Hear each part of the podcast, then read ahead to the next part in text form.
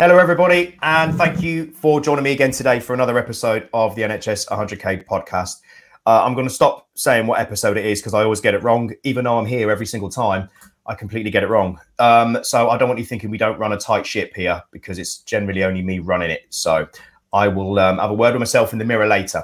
But we've got a really good guest today, a bit different than what we normally have on, which is great because I've been trying to get a, a nice, um, different amount of guests, really, just so we can get have different conversations with different people. So I've got Sarah Dawkins, who is a holistic health coach, and she's um, she's going to tell us about her journey and how she's got to where she's at today, which is great. And as usual, I'm going to stop chatting and I'm going to kick it over to Sarah. Welcome to the show. Thanks for coming.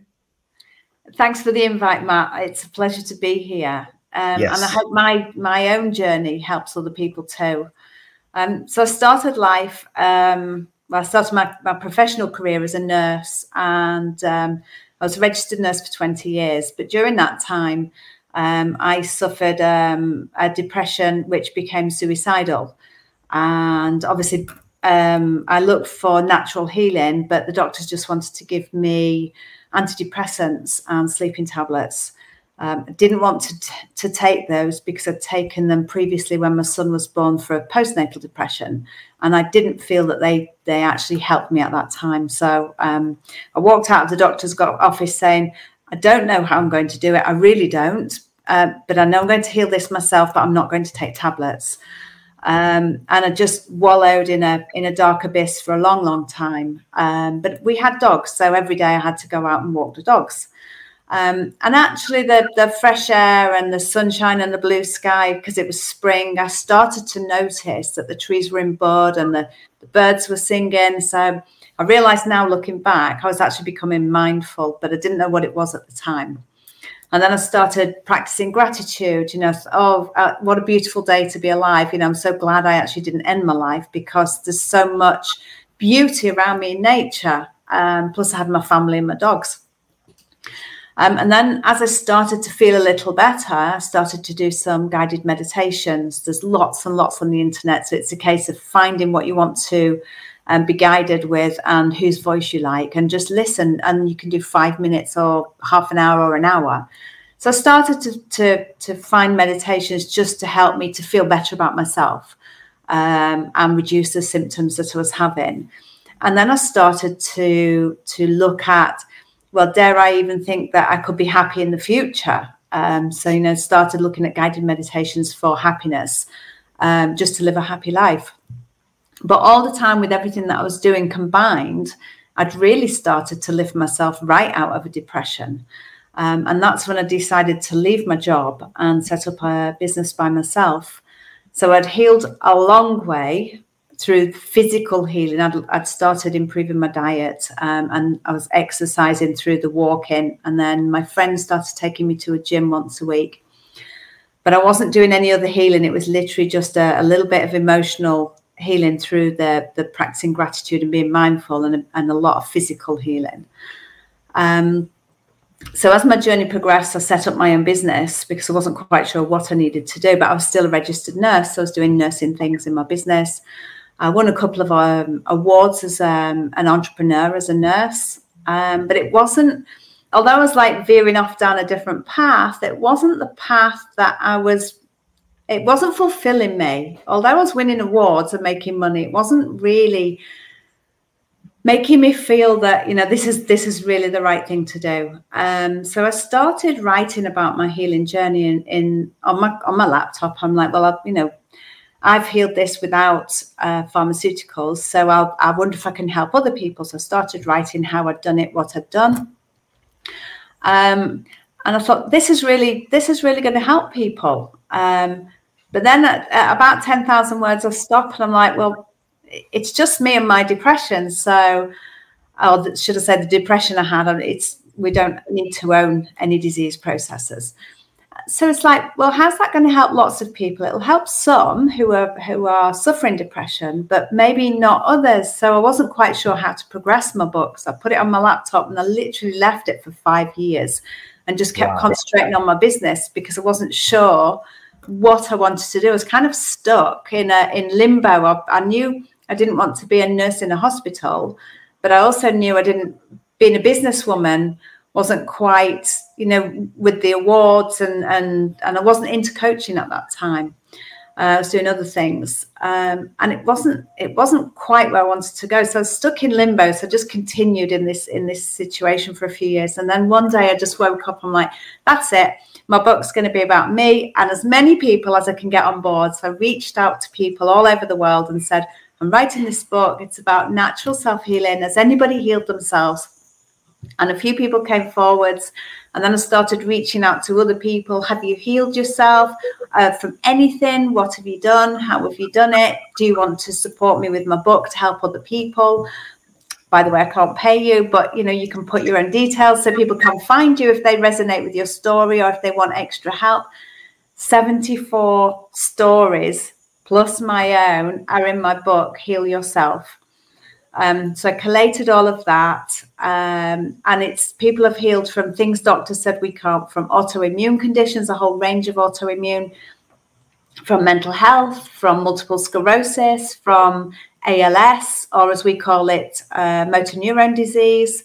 Um, so so many different uh, allergies, asthma, eczema, um, so many different healing journeys, just to prove. Um, um the rationale was for me to prove that we can heal ourselves and these people have all healed these diseases. Um, and as um, Dr. Joe Dispenza says, all it takes for somebody to change a limiting belief is to see one person who's done it. So I've tried to get two or more people who've healed a disease process. So you can't just go, well, that's a fluke. It's only one person. You know, it's like so here's two people that have healed ALS, which is a motor neuron. Here's four people that have healed multiple sclerosis, just to prove that we can actually do it. And everybody's done something just a little bit different. Um, and they've all written about what they've done and how they've done it, purely with the same idea as myself to help other people to heal themselves.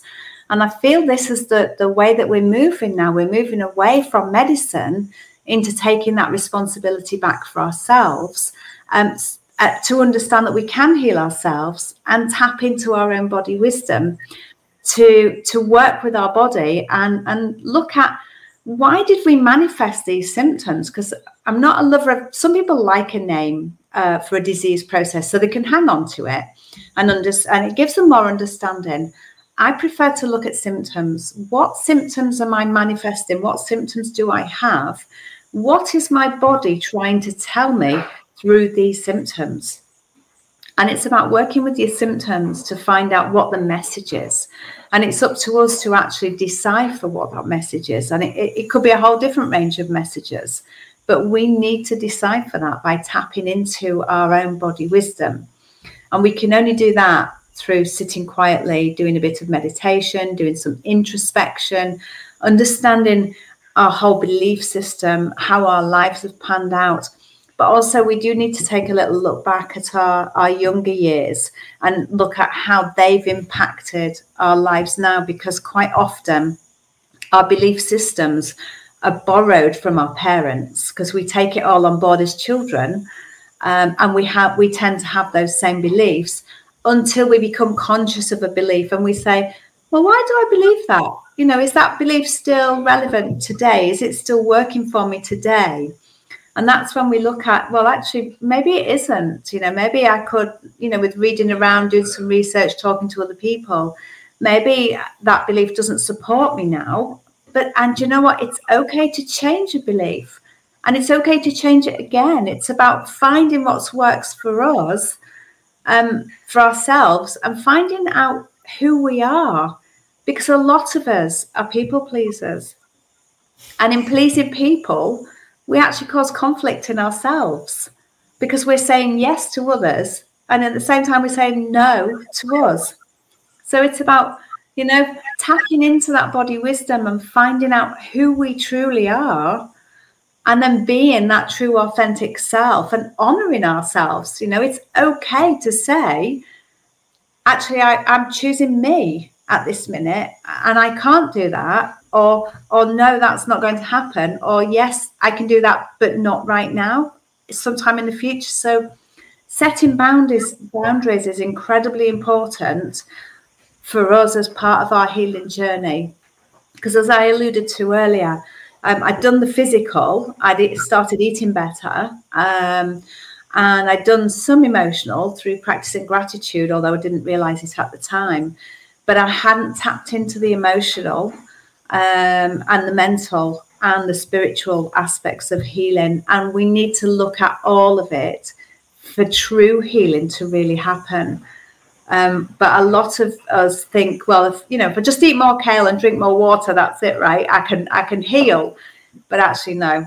There's a lot, lot more to it. I mean, even the physical encompasses things like understanding how we breathe, because it's not we just take it for granted that we just breathe. We don't need to think about it.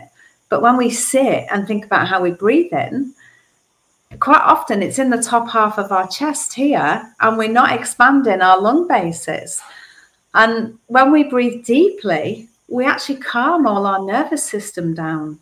So by by sitting and taking the time just to do, say, five minutes of, of simple deep breathing exercises, it has a massive beneficial effect. It's called the relaxation response.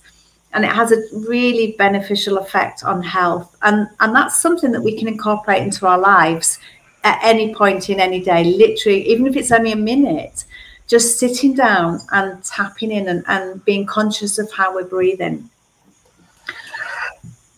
Well, let me just jump in straight away there, okay? Because um, it's it's interesting you say this because if you'd have spoken to me about this sort of stuff probably about three years ago, I would have rolled you a reefer, given it to you, and put a daisy in your hair and been like, right, uh, you know. But having because uh, I was asleep back then, if you will, um, to, to, the you know this sort of side of things. But but part of the journey of reading and researching and looking into other bits and pieces, I, I completely agree with all the things that you're saying now with the spirituality and, and the way you, you you deal with your emotions and, and how that can have a, a negative impact and a positive uh, impact on you and all those around you. But so let's just backtrack a quick because I've just been taking notes while you've been speaking, and this is all brilliant sort of stuff because we we need to start um, telling people that actually looking after yourself ain't that hard. You just need to give yourself some time yeah. to do it, like you would do anything that you need to allocated. Yes. Uh, oh, yeah. Hundred percent. Hundred percent. So, just going back to when you were a nurse, then um, was it was it adult nursing that you were doing at the time? Yeah, I was a critical care nurse. I worked. Oh, wow, in, okay. Um, I, so I started life in um, cardiothoracics. Yep hearts and lungs, for those that don't know. And then I moved on to recovery. So I stayed within cardiothoracics, but actually rotated around all the recovery areas. So I've covered virtually every every um, theatre within the hospital I worked in. Brilliant. So you would have been um, privy to the douchebag surgeons, the douchebag doctors, and all the douchebagginess that's involved in all that sort of stuff. You can say it. I'm not in the NHS no more, so I can say all this stuff. So it's brilliant. Um, so what's what was it? What was it that made you want to come out of nursing? I joined nursing because I truly care for people and I really wanted to help people. But a few years, and and my mum was a nurse, so I was brought up in the medical model. You know, when you're sick, you go to the doctors. So when I did my nurse training, you know, it, there was no surprises. It was as I thought it would be and it was um, we we left England and went to live in America um, when I've been trained for about four years. And um, somebody over there put a little, um, just sort of mentioned something into my ear uh, outside of the medical model for healing, um, looking at, at, a different way of looking at it. I'm like, well, I can't look it up because I'm going to remain open minded, but um, but you know, I think you're a bit weird. so, but that actually started my journey back in 2005 into looking at natural self healing. So it was from there, you know, once I started realizing that we can heal ourselves, I reflected it back to my practice as a nurse. I'm like, we're not really looking for the root cause of disease. We're giving a pill to uh, resolve a symptom, or we're cutting parts out of people and, and joining other bits together. Um, and we're not looking at why did they become sick in the first place? You know, and, and just eating butter isn't really the reason that they came sick, and just cutting butter out of the diet won't really make them better.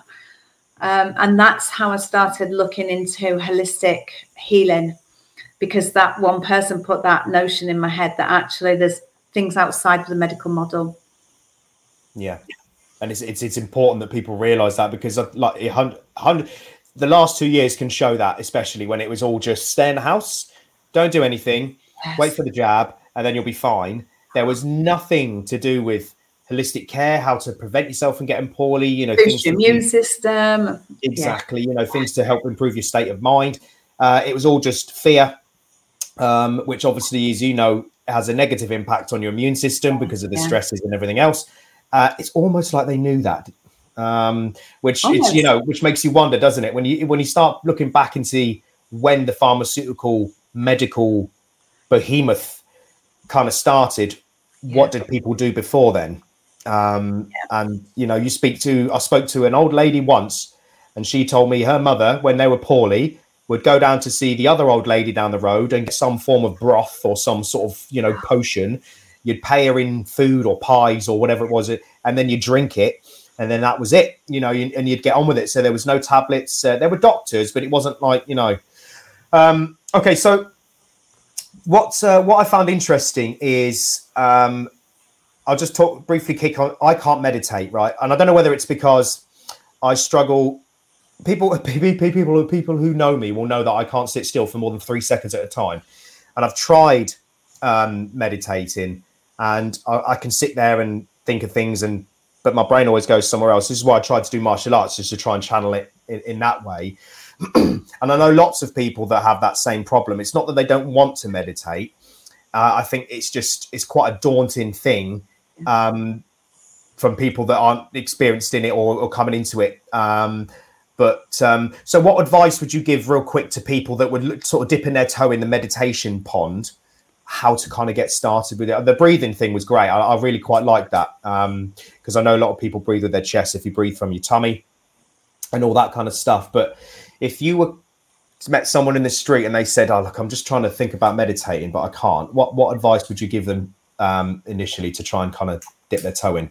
So I had the same problem. I couldn't quieten my mind when I first started. I sat there and like my mind's just racing, racing, racing. And that's why I went into guided meditation. So choose a meditation, a guided meditation off the internet. There's lots there, and choose any subject you want: anxiety, depression, feeling good, um, entrepreneurial stuff, whatever you want. There's meditations there from five minutes to half an hour to an hour. So pick your time frame, pick what you want to meditate on, and and the guided meditation literally is you're listening to the words. People are taking you on a journey through the meditation. So, so your mind's quiet because you're listening to the words and you're building the pictures of what they're telling you to build the pictures of. So that's one way, guided meditation.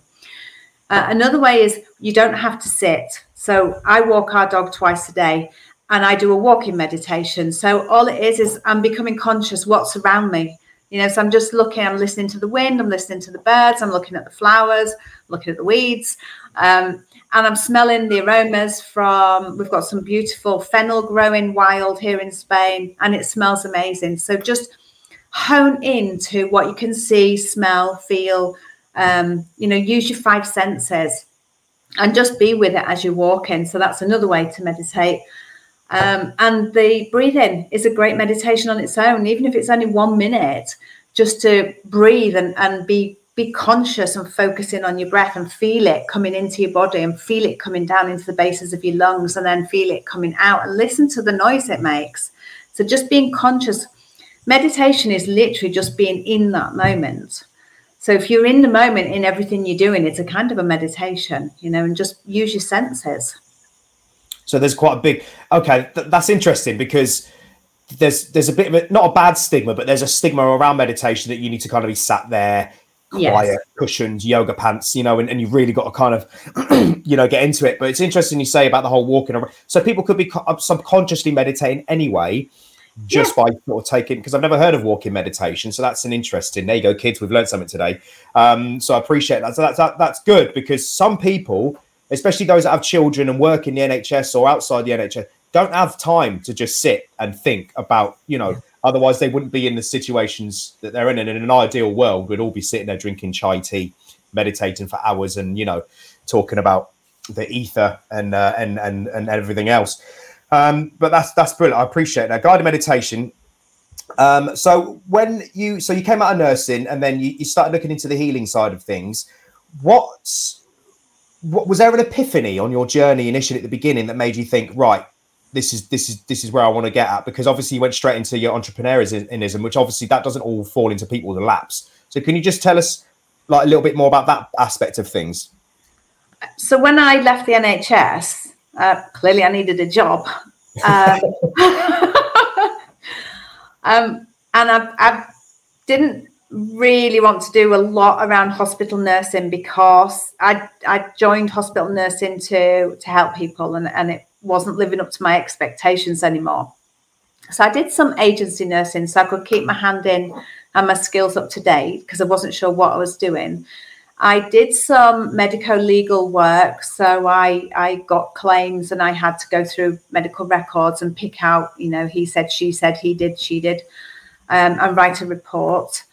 I also went into clinical training. So I became a nurse trainer and went into through private companies and went into hospitals, private healthcare establishments to train nurses, doctors, uh, surgeons, everybody involved in healthcare, porters, cleaners, in all the mandatory basic training that they have to do every year.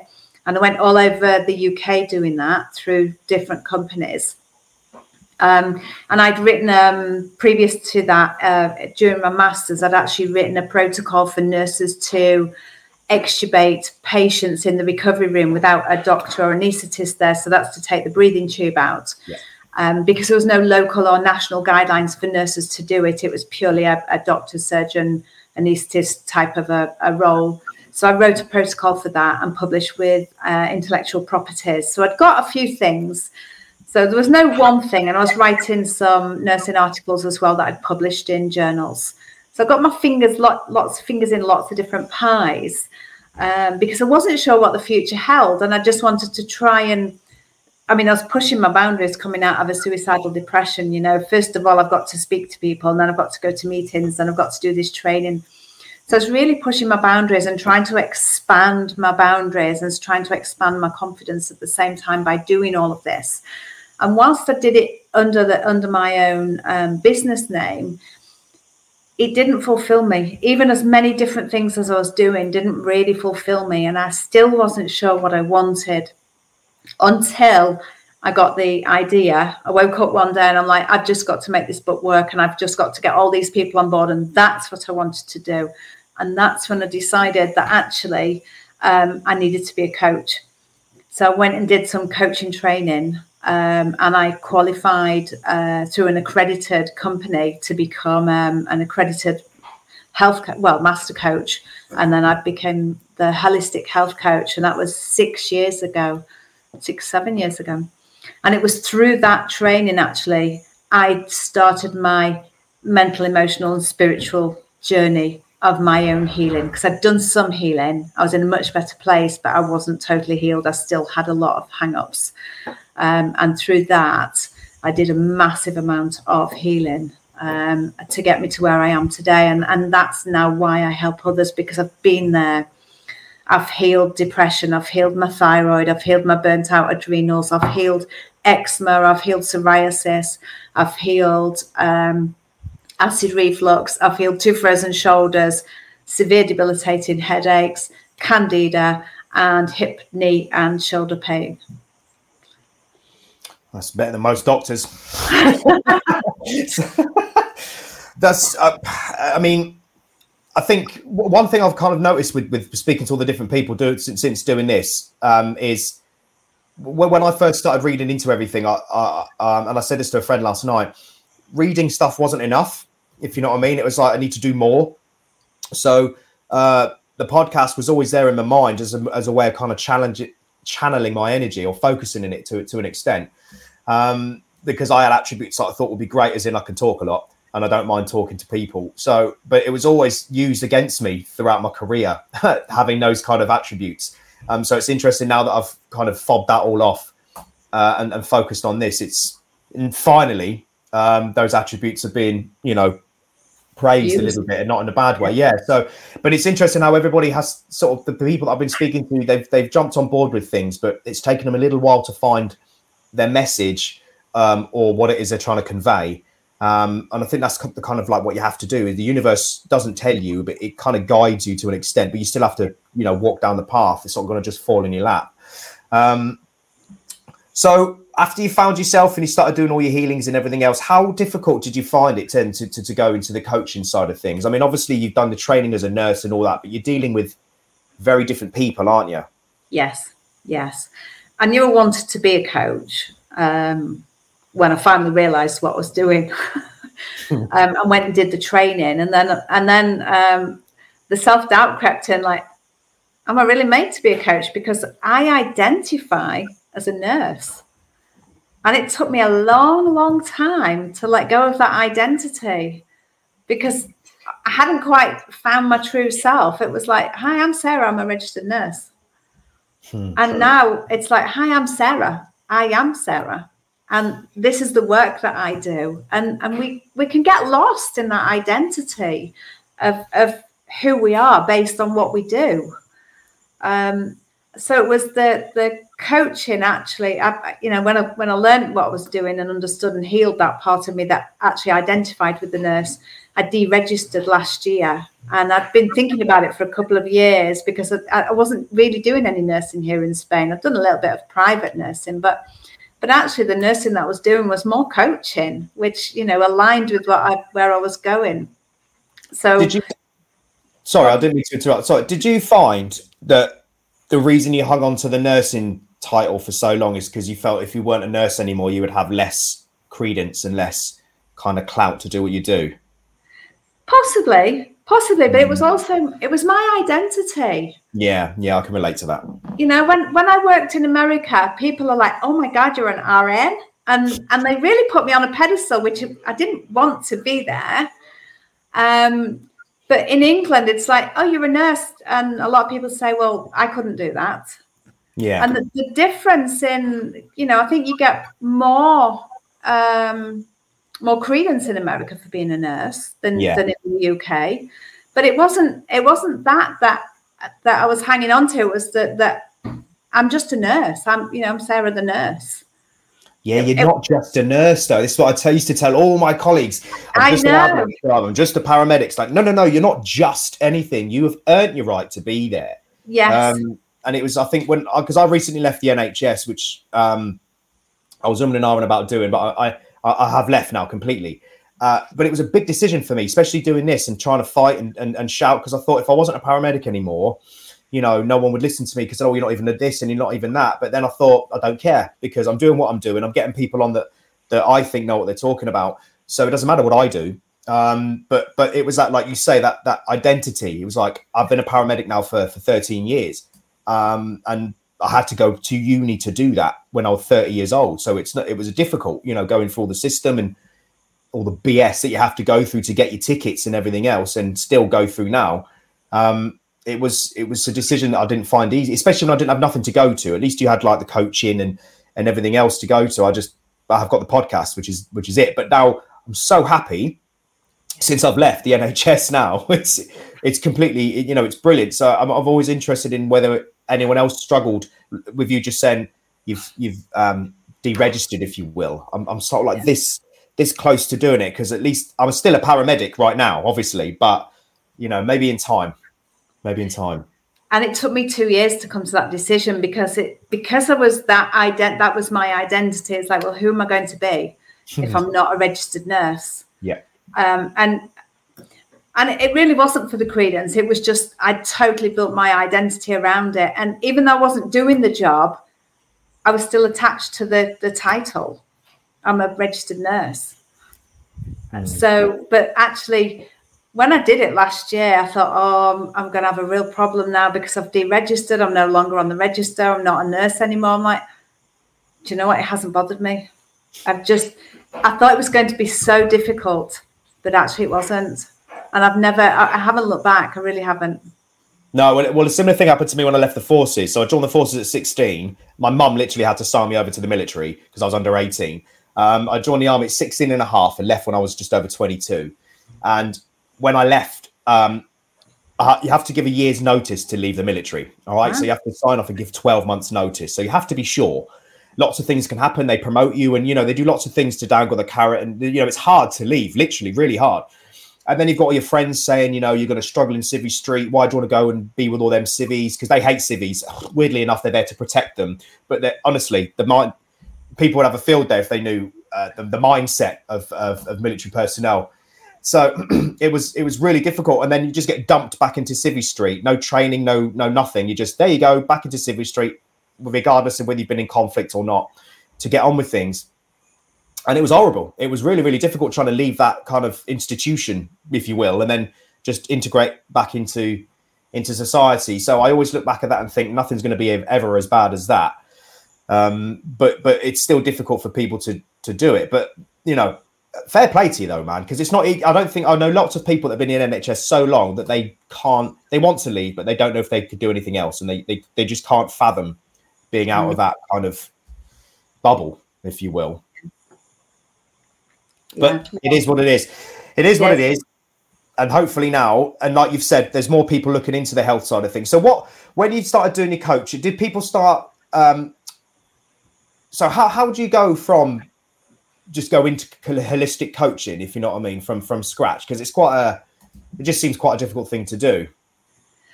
It is um, because it, from when I did my coaching, I was told 95% of coaches will never make a lot of money. Only the top five percent will make a lot of money. I'm like, cheers the money's, the money's nice, but actually, I'm not in it for the money. I'm in it to help people. Mm. You know, and as long as I can make a living from helping people, that's that's where I want to be. So once I'd written my book, um, and I, I, self-published it on Amazon, and then I wrote it in another four languages, and I've got more on the go as well. So it's in English, Spanish, Dutch, um, French, which I haven't got a copy of yet, and um, Greek is being translated now. But once once I'd written my book, that actually helped me to advertise myself as a holistic coach, um, and that that really helped push, you know, bring clients to me. Um, and I do in our village now. I do group coaching sessions, uh, group sessions. So I've got the the, um, the next session I'm doing is uh, changing a subconscious belief and stress management uh, session. Um, and I, I, with doing it as groups, it gets my name known in the wider audience. Um, I'm actually, I've been told I need to set a podcast up by the same friend with gifts who told me I would write a book and it would do really well. Hmm. So, so that's on my list of things to do. Maybe I can get them on here so they can give me some advice on what, like maybe the winning lottery numbers or something like that. Potentially, that'd be good. So, did you meet? Have you met much um, because obviously the stigma surrounding holistic health coaches, which to be fair to you is, is easing now. Um, a friend of mine who's a doctor, um, you'll know him if I say his name, but I don't want to keep shoehorning him into my podcast. But he's a very good friend of mine.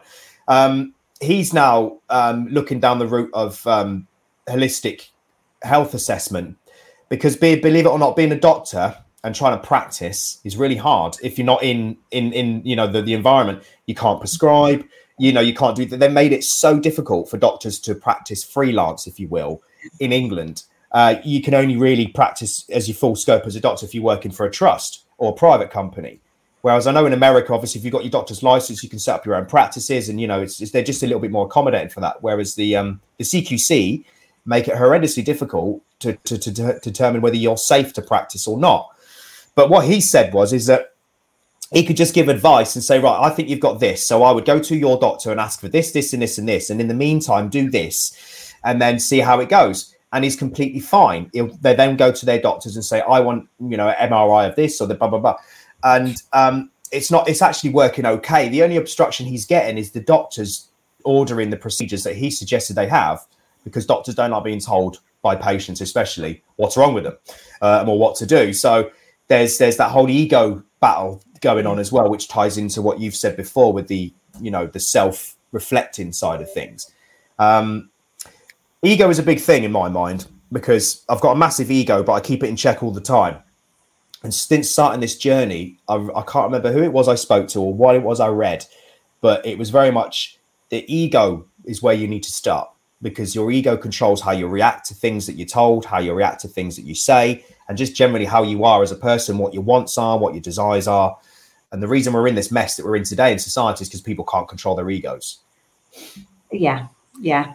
But your ego is a gateway to your subconscious as well. So you, you when we're running on autopilot which is predominantly most of the time um, we're we're unconscious of what we're doing. We just do things because that's how we've always done it and we're in a routine. It's like when you get in the car and drive somewhere and you, you arrive at your destination you're like how did i get here? I don't remember getting here. And it's um, you know it's it's so we run on ego and our subconscious as well on autopilot. And our ego is supposed to be our friend and protector you know? Oh well because when when we're children up to the age of seven everything we see hear everything that happens is stored in our subconscious mind with an emotion that we felt at that time with whatever uh, sensory input we took in with it. Um, and our ego remembers all of that so when things happen that it relates to back there it goes oh yeah you, that really hurt you. So I'm, I don't want you to do that. So I'll make you feel this emotion and I'll make you think this way. And it's it's trying to protect us, but actually it's it's it's not really protecting us. It's it's keeping a lid on everything that we need to really take off and, and address what mm. happened. Um, you know, we don't have to go back, he said, she said, they did, whatever, but we have to address that it has happened. And then look into changing our belief system as i as i said earlier. Um, our beliefs are what help us to uh, make our, our choices in life as well. And if the belief system if, if we're still using our parents and key people in our lives when we were younger if we're still using their beliefs they're not really serving us fully in the world that we live in today. Yeah well there was there was something i read again I, and i keep saying this because i'm reading all the time um, that most adults today are grown children with unresolved trauma um, who are then raising children in, you know without resolving their own childhood trauma. So you've got this perpetual sort of cycle of, of parents who have got issues that they need to obviously address. Some aware of it some have not they then project those insecurities and things onto their children subconsciously which then results in the children behaving that way because obviously it's all learned behavior, isn't it? A majority of the time from the parents. And it just keeps going and going and then circulating down the generations. Um, so, but, and, and this is brilliant. This is brilliant because believe it or not, peeps, I'm quite a deep person. Um, I just keep a lot of it on, uh, you know, under wraps. But ever since my father, uh, his father was a priest. My father does a lot with the church. I was raised a Catholic because my family's Italian. So I'm aware of what it all is, but I, I kind of the way I've got in my mindset is I don't need that in my life to motivate me to do the things that I think need to be done. I don't need God or Christ or whatever, but I don't object or have any issues with anybody else needing that. I believe in spirituality more amongst us as, as, a, as a species. Um, I believe in karma and, and just generally trying to be a good person. And I, I get the mind, the, even if there is a God, and I try and be a good person while I'm alive, and I go up there and St. Peter's there going, right, let's have a look at what you've done you know, I've done relatively all right. And he'll go, do you know what? Fair enough, you can come in. So, and I'll be like, you know what, you're real, that's fine. But you know, it's everyone's got their own motivations and things like that. But for me, it's always been a bit of are you doing these things because you generally want to, or are you doing it just in case he's watching and you're trying to get some brownie points? Yeah. Uh, so, but anyone who that's by the by. So, over the last couple of years, Mark, the spirituality side of things and just generally wanting the world to be a nice place and people to be nice to each other because I hate people working in the NHS absolutely makes you hate people, but I love people at the same time. That's that's the difference, and I don't think people appreciate. We always see people at their worst when they're poorly, and so if they don't get from you what they want, then they'll complain, and and it can just make the whole experience really difficult. So it's just really difficult working with people in general. But I do love people, but in moderation, like alcohol. If I have too much, it just you know gives me a headache for a few days. But it's been really interesting because I'm quite an angry person, or or not an angry person, but um, I, I have no filter. I say what I feel and I'm much I'm trying to control that a lot more now to try and allow people to speak first, um, because everyone's got different perceptions on on this whole spirituality thing, but it all it all promotes the same thing, which is just generally trying to be nice to each other. Yeah, yeah, absolutely, and and that's you know I I used to be like yourself. I you know just say what I thought and with no um, with no filter actually for a long time. Um, and as I've gone through my own healing, I've actually realized that we are all um, the sum total of our life's experiences.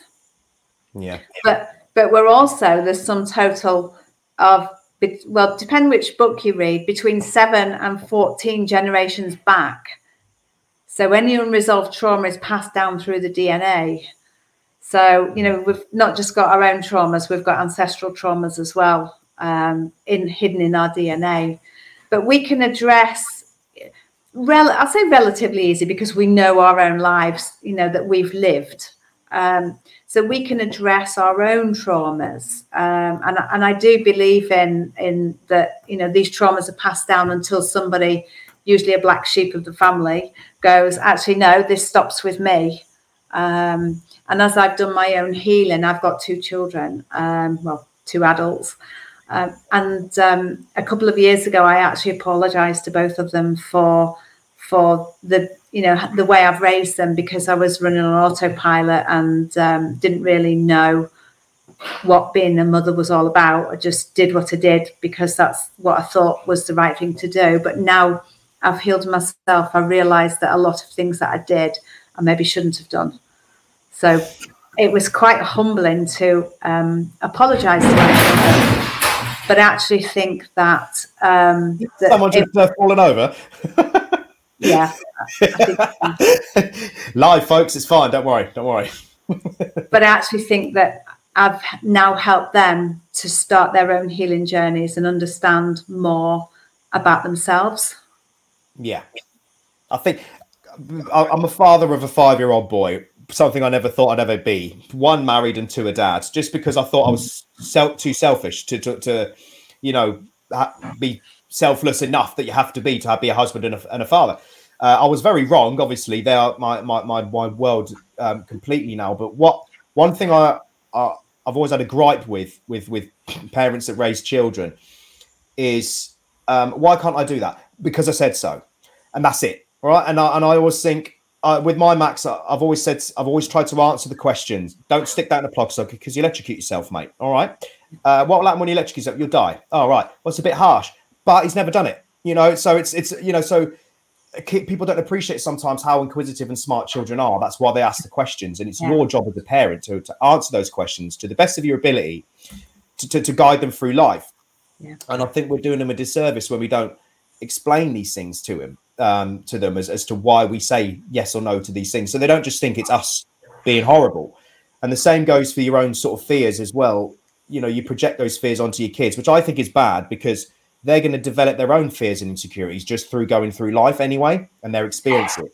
So they'll have theirs and yours to deal with. Um, so if I was scared of spiders, for example, I would not show it to, to Max because I don't want him to be scared of it because of me.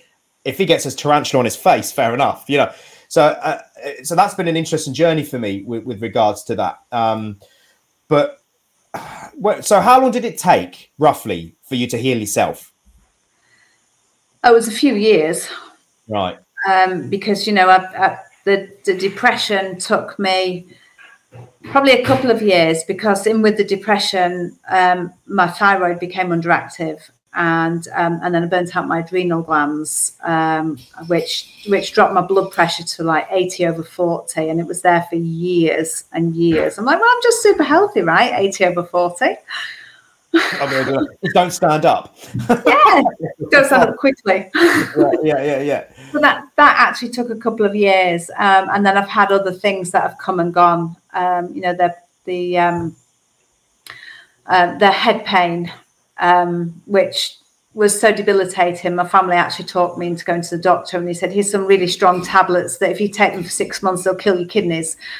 Um, so like and I tried them, but you know what? I was a few days into trying them. I'm like, these are just literally just taking the edge off it. They're not doing anything. Um, and so I went to a chiropractor. I like, I've got this severe head pain. And literally all I can do is crawl out of bed, crawl down the stairs, lay on the sofa, and that's it all day. Don't want to speak, don't want to eat, don't want to open my eyes, nothing. Um, but I managed to get to him, and he'd actually written a research paper and said this type of head pain, which was like a, a band across the top of my head, is coming from your shoulders. Have you ever had whiplash? Yeah, just once or twice. He went, well, let's deal with it, and, and through a, a, series of about six manipulations, he totally resolved my headaches. They, they totally went, um, and I took no more painkillers. I've not taken pharmaceuticals since. Well, there you go. So you know, there's there's um, we we can do for ourselves, um, but we just need to to think outside that box. Do you think there's been so much hidden from us with regards to self healing and all that? Because I I so there's a there's a passage in the Bible where someone goes into a tent and sees Jesus sort of glowing and raised and and sort of hovering and some people have associated that back to him unlocking all of his chakras, which is something completely different, you know. But when there's when you look at sort of Jesus outside the Bible, what he there's there's these gospels called the Q gospels, allegedly, which are actual Jesus speaking. Uh, and he's completely different than what he's been depicted in the Bible, very much so. He's very much if someone slaps you, give him the other cheek. If someone steals your jacket, give him your jumper. You know, it's very, very. He's just a guy. It's Jesus of Nazareth, just just a normal guy. um, but so I wonder if if the key to to like healing spirituality was was much more um inwards, if that makes yeah. sense, rather than you know projecting yeah. it upwards to the sky. Because obviously the power of Christ is inside you. He was not a very good uh, advocate of churches; it was all inside you.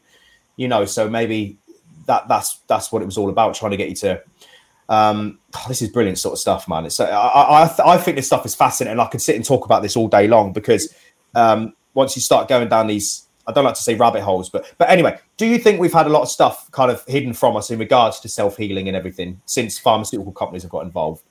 Yeah, when you look at how was it the Rockefellers took over um, yeah. medicine um, because before that was all holistic. Um, and then it became the petropharmaceutical companies. Um, so yes, I think, um, but also when you look at doctors' training, it's sponsored by pharmaceuticals and um, medical equipment companies. So it's kind of really biased. And I think that the, I follow quite a few holistic and integrative doctors um, and doctors who've trained to be doctors and then stepped outside the box and they've paid for their own training to do holistic, integrative naturopathy um, type training and to, to get that understanding. But yeah, I think um, I think when you go to a doctor, he will diagnose a give you a diagnosis based on your symptoms, and then he will quite often give you a tablet that goes with that diagnosis. Uh, it's very rare. There are some, but it's very rare that a doctor would say, so you need to go and exercise more. You need to, you know, improve your sleeping. You need to reduce your alcohol. You need to eat better foods. You need to um, go, go and do some inner work. Um, and and you know, um, and when we talk about spirituality, um, it's not always about um, God, the divine. It because it's you know there's a different i want to separate spirituality from religion um, because a lot of people think it's about religion it's not it's about whatever you want to call it, it's about your inner self, it's about your higher self, it's about the universe, it's about the energy, call it whatever you want, but spiritual healing is about a connection to that, whatever name you want to give it. So it doesn't have to be religious, but it can if you want it to be. Um, because I don't, a lot of people get stuck on, well, I'm, I do not go to church and I don't believe in God. Well, that's fine. You don't have to but you have to tap into your body wisdom or your higher self or the universe or the energies, whatever you want to call it. You need to find a connection with that. Um, and just to come back to your um, the healing, it's about your belief in your abilities to heal. If you believe you can self heal, you will self heal if you said, well, the doctor gave me this diagnosis 20 years ago and uh, fibromyalgia, and I've been on all these tablets and I've lived with it for 20 years, then what you're saying to me is that you don't believe you can heal because the doctor's given you the diagnosis. And I don't think doctors realize the power that they have over people because people put them on a pedestal uh, with white coat syndrome. They're a person of authority. Um, the, the, so if the doctor said, I've got this, I've got this, and I can't heal it because the doctor said, but actually, that was one of the reasons I wrote my book. Look, these people have healed it. And they've all done something a little bit different, but along the similar veins. So, so my my talk to you is about if you want to self heal it, you can self heal it, but we need to work on your belief system, where it's come from, why you believe that, and how we can change it so that you can heal yourself. but you have to tap inside to that belief within yourself. Because when we cut ourselves, we don't go to the doctor and say, I've cut myself, make it heal. We heal that. But even with a pharmaceutical or a hospital, when we when we take a pharmaceutical, it might assist in the healing process by reducing the symptoms, or we go to the hospital and they cut bits out or they do something. But ultimately, it's us and our body that's doing the healing. Nobody else is doing the healing for us. We are doing that ourselves. It's it's. I mean, you're right in what you're saying, and I've worked in doctor's surgeries before, so I'm a specialist paramedic by trade. So uh, I did a lot of work in primary care um, before I left the NHS. so work, see and treat, telephone triage, home visits, and things like that. A cheap doctor, essentially. But what I found, if a doctor, if a patient came in and the doctor said your blood pressure is quite high, what's your diet like? What's your exercise routine like? And they told him, and then the doctor goes, here, here's a here's a five day training program for you to go away and start doing some training uh, and some you know exercise. I don't think the patient would be happy with that, and that's the problem we've got. We've created this kind of mentality that unless there's a tablet, I can't get better. So we, have got two two prongs of attack here. We've got to fight against the the, the mindset of this populi, populi essentially, because that's what they've been sort of programmed to be like, mm. and and the pharmaceutical and doctors as well. So it's it it's not easy what you're doing at all. Have you met much resistance from people uh, from the pharmaceutical side? You know, have you have have you had any trolls? Would you say? I've had some. I've had my fair share. Yeah, mm. yeah. And some of the the posts that I put out, um, it's like, well, I don't want to change my diet and my lifestyle. I'm quite happy with this diet and lifestyle. I just want a pill to stop this acid reflux. So, you know, that people like that won't be my clients because they they don't want to change. Um, and when I'm working with clients, it's like, well, you know, I can work with you, but I need to know that you're committed to your healing. Because I'm not going to tell you that you can just take a pill and everything's going to be okay. We're going to do some deep and meaningful work. But once you heal this inner child, this this emotional trauma, and you make changes to your lifestyle, you absolutely can live a different life. You know, a healthier life. As as, as I've put on my, my uh, website, your your symptoms are preventing you from living your best life.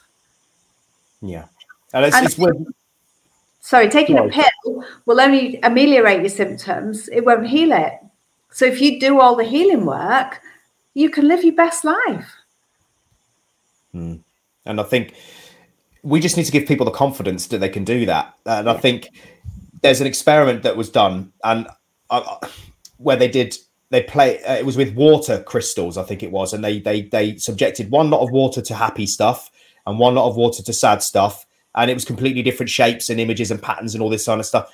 And they were trying to say that there's a there's a correlation between it, it got lots of criticism, but that that if if it even if slightly amount of it's true, if your negative thoughts and your body in itself, you know, you're controlling that, then yeah. you put that negative energy in your body, so you're going to get negative energy back. Um, so it's it's so I read somewhere else as well that we are a universe, a person. You are God, but of your own universe inside your body. All your cells and all these other bits and pieces are like the people on planet Earth which is why there's such a similarity between the irises of our eyes and nebulas in space and you know all this sort of stuff. So you are the only one who can control the universe being god. Uh, you know so what you put in it how you do it how you reflect how your energies are and all that will reflect on the rest of the universe because you are essentially god of your own of your own person.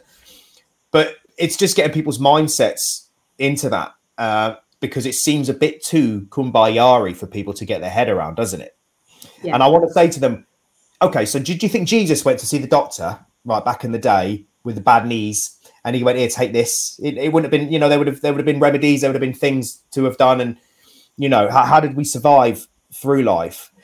So, what advice? Okay, a couple more questions because God, time's running away from us, but this is great. A couple of questions. If people were just kind of dipping their toe into like holistic health and, and heat self healing and everything else, meditation aside, what advice would you give people looking into it on uh, you know where would you get them to start and how would you get them to, to sort of like you know take a sort of little bite of the cake to see whether they want to get into it or not i think the biggest thing most people can do is understand stress and do what they can to reduce it because stress causes so many diseases.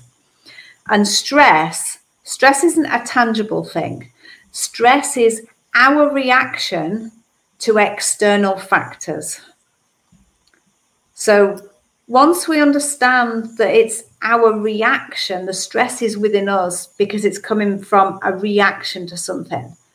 So if we can learn to understand that something better, or control our reactions to it or or understand that person is the sum total of their own life experiences because a lot of people cause us stress once we can reduce our emotional response to people and things and reduce the, the stress levels that we've previously felt that will have a massive positive impact on health and healing but just even simple things like staying hydrated, eating a well balanced, uh, nutritious diet, walking is a great and underrated exercise. You know, you don't need to go to a gym, just walk, just get out in the fresh air and walk and be mindful. You know, what's what's around you at any one time. You can you can be mindful, do a mindfulness meditation in a supermarket queue. You know, you stood there with your trolley who's around you, what's the temperature, what can you feel, what can you smell. You can just be in that moment.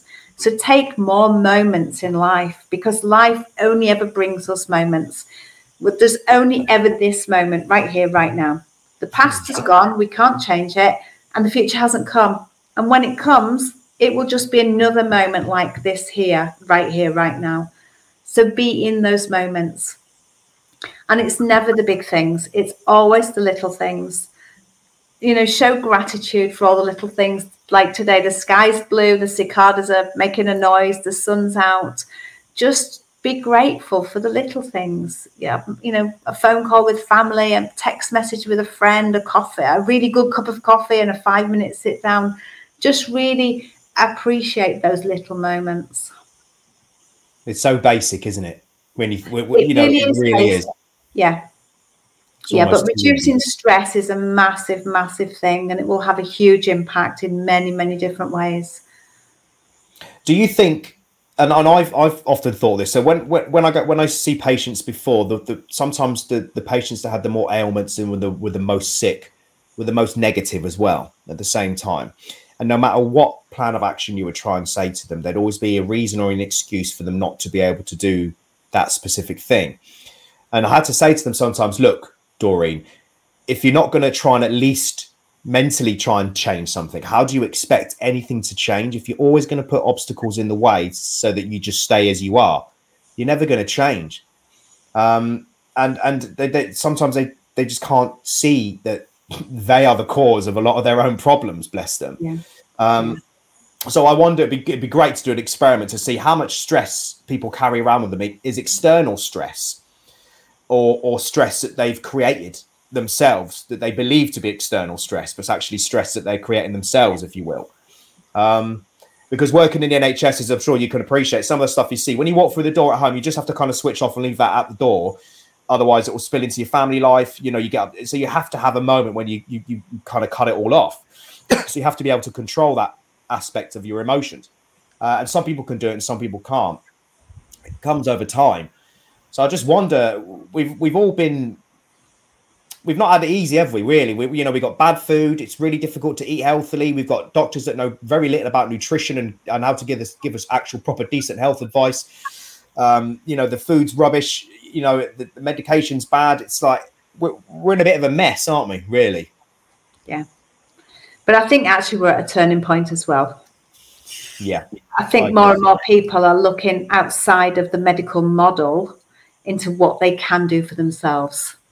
So if if we can all take back responsibility for our health, because our health is our responsibility. So why, you know, why have I got this symptom? What can I do in my life, my lifestyle, to improve the symptoms that I'm showing, but just to actually help me to become more healthier. I mean, it's amazing what a two-year pandemic uh, will do to completely lose the trust in the NHS I mean, I've had people accuse me of knowing things. You know, you know, I'm I'm knowing everything. You know, you know, we, we know what's going on inside the NHS. We know it's all this. We know it's all, and you want to laugh and just go, "Hey, I, mate, I know probably less than you do about what's going on, um, and, and this, that, and the other." But there's there's such distrust now in the NHS for everybody. You know, you're working for the enemy, doctors, nurse, all up down the chain. Whereas before, you know, obviously everyone was clapping for us. So it's completely polarized now, where it's almost the opposite way, where people are not wanting to go to see their doctor. They can't see their doctor even if they want to. Yeah. They don't want to go to hospital because they're scared of coming out with something or, you know, this. So the only alternative they've got now is to do it themselves. Yeah. Um, so I think it's a bit of a happy accident what's happened, isn't it? Really. Yes.